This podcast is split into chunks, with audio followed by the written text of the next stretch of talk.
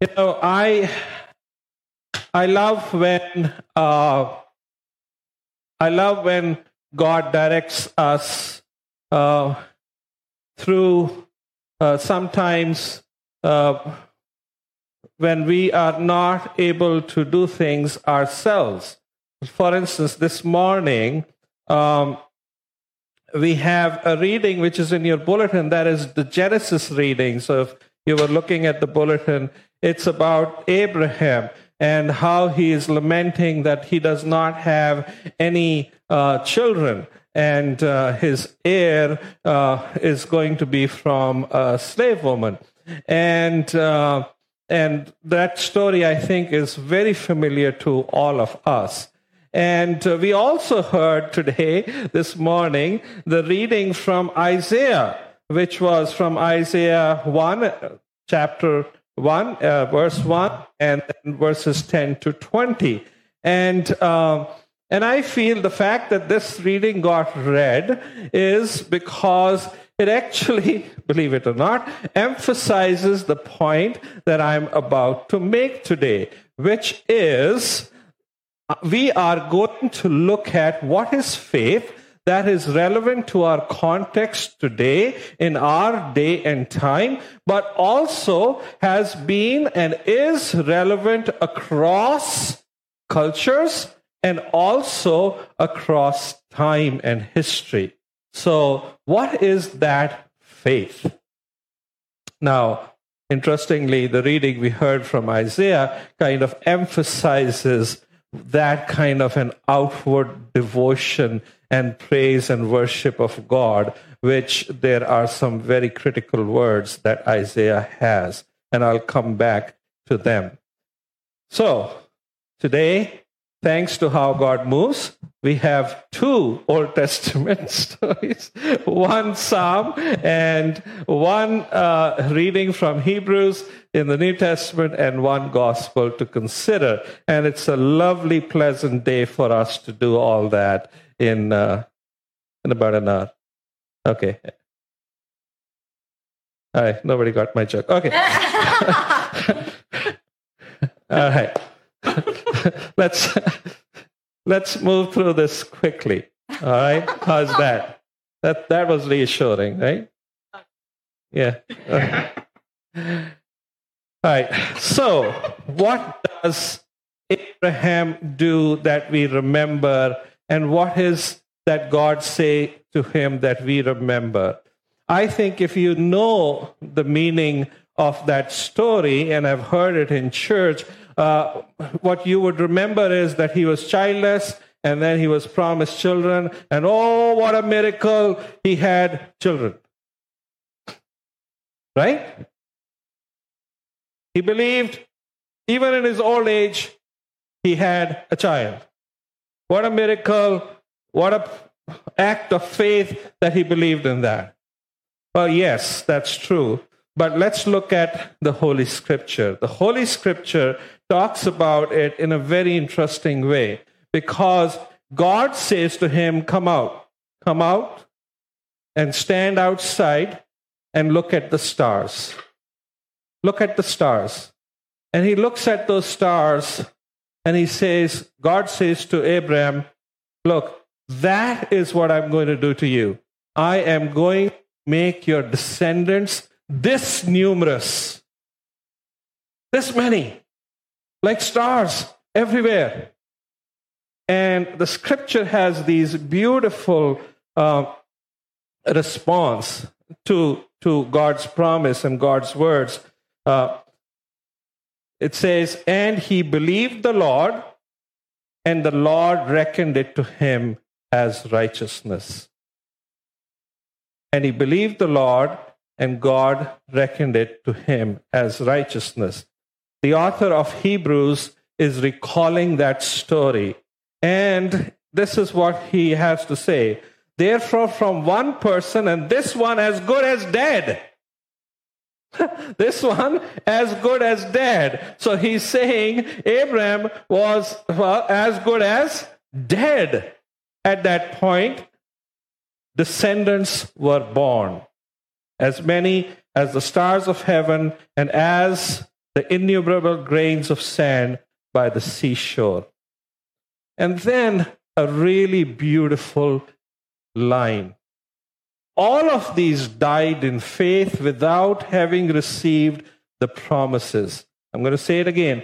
All of those died in faith without having received the promises, but from a distance, but from a distance, they saw and greeted them. My friends, yes, it is a miracle that he had a child in old age. But the real act of faith is that he understood what God was doing to him. And what is it that God was doing to him? God was putting him right outside to look at all the stars and saying to him, You see this? That's the big picture. That's the big picture. You know why you are feeling without hope and without joy, and you're ho- feeling like, oh my God, I got no descendant. You know why you're doing that? Why you're in that place? Because you are not focusing on the big picture. You are focusing on what? Me and my descendant that I want.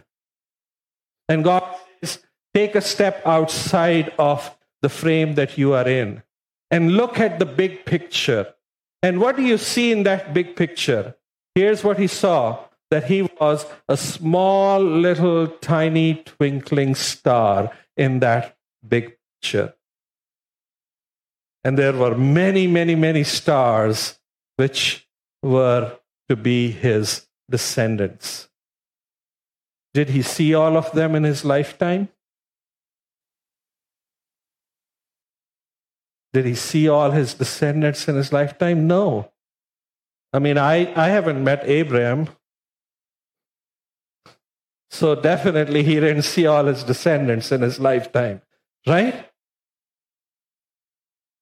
And that he believed that that would be true even when I'm a tiny little twinkling star, the big picture is that of all these things that I will not see, that I will die before I can see that big picture. But that's okay because I will stay true to that big picture. He believed in that and that was reckoned to him as his faith.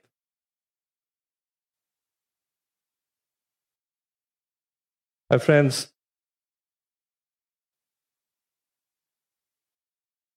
in my travels this summer, and um, I want to thank God for all the ways that I have been able to reconnect, and I have to tell you, refreshed and renewed by all those travels.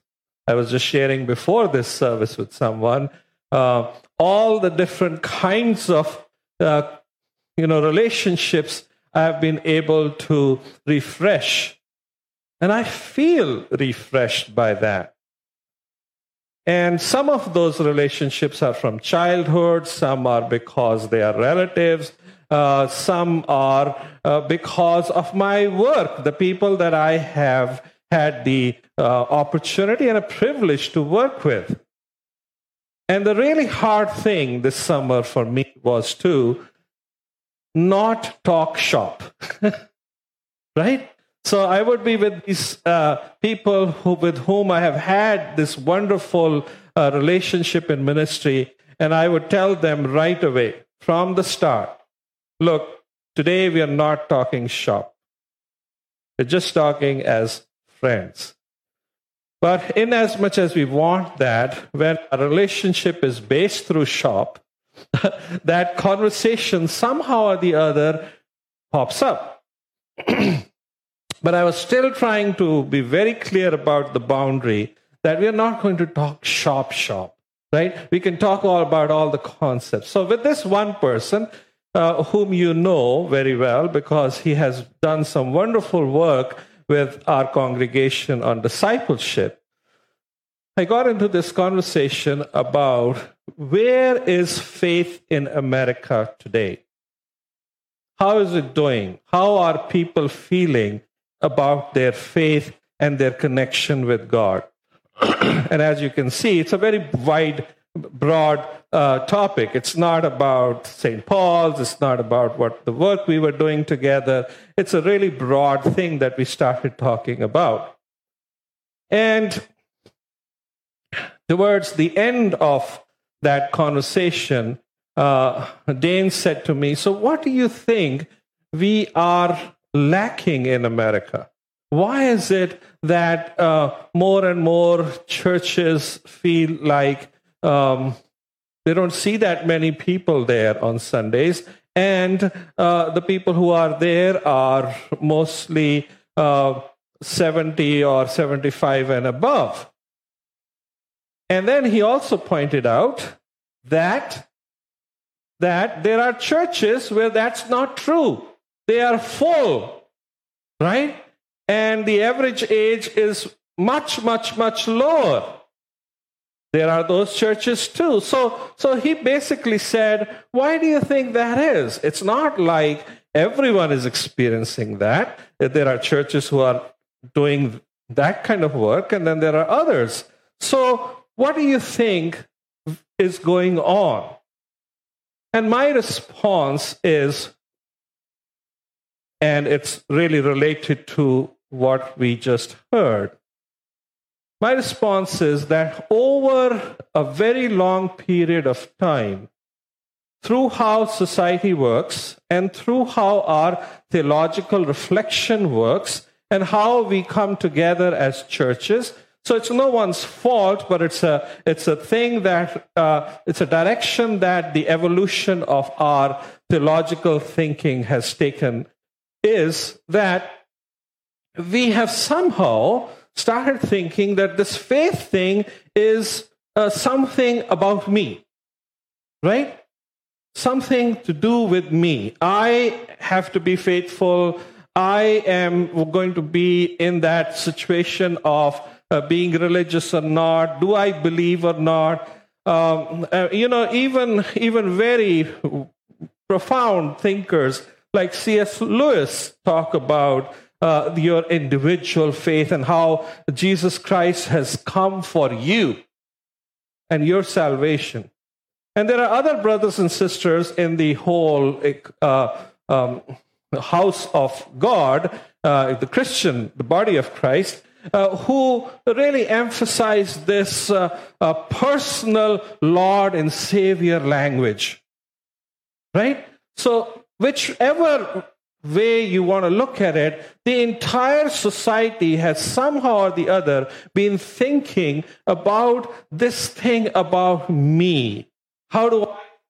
And the interesting thing is that everyone is coming to church or to faith or to religion seeking some very broad things. What are those broad things?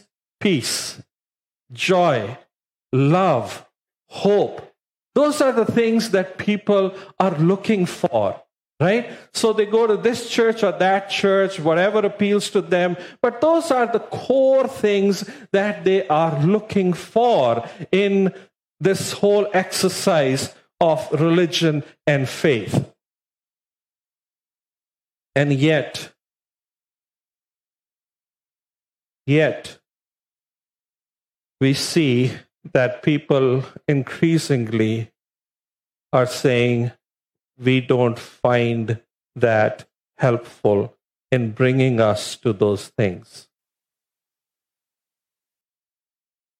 Now, some of it is what Gandhi said I love your Jesus Christ. I just don't like how the followers of Christ behave, right? And and and that's a criticism we all should accept and and think about because in my ministry there have been numerous times where I have worked very hard to bring somebody into church and they come into church and they see all the dynamics of the church and they say that's exactly why I didn't want to be in church right? So, as community, we need to think about that. That's something for us to consider. But I think more than that. I think more than that. we have to think about what is it that Jesus was doing in his teaching? Did Jesus promise us our personal salvation, or did Jesus promise us a part in, are you ready for this? The kingdom of God. You know, ask this question. Did Jesus offer us personal salvation that in a way that we think about today, where we can carve out our own destiny and our own future. I want it to be this way. So I want a designer dog. Therefore, I want it to be poodle and Newfie. So it will be New Poo. That will be my designer dog because I wanted that. You see? Right? Because I studied all of what each of those stand for, and I said, that's what I'm looking for. Does that give me joy and happiness? Or should I think about the fact that the joy and happiness that I get in it is from that companionship that that dog offers me? It's not in the design, it's how we relate. My friends, the challenge for us in America is to look at the bigger picture and to accept that we may not be there to see it all unfold. But as the collect says this morning, help us to do the right thing to do the right thing in that bigger picture. Because as soon as things turn inwards about me, me, and me, hope, joy, love, and everything that we seek in faith goes out the window. We can spend a lot of time in meditation. Here's my observation a lot of churches decided, well, we are not going to engage with certain social issues. We are only going to talk about God when we gather as a church. And that's wonderful. And those are the churches that you see really filling up. And yet, the latest observation is that even there, people are saying, huh, okay, I've been really focusing on my my salvation my time with christ my jesus christ my lord and savior and yet there is an emptiness that i cannot fill. Because these churches were designed and are designed to get you in and get you out as quick as possible. They say keep it simple. Right? Don't make the sermon too long Keep it simple. Keep everything simple. Don't do the liturgy, right? Keep it simple. Right? And yet, what people are discovering is the church people that society is longing for more of God, not less of God. So, even that model is coming ahead. So, here's my concluding point. As we are driving back from one of these trips, I said to Molly, I think I'm feeling refreshed. And she said, I agree. And I said, Why is that so? Why?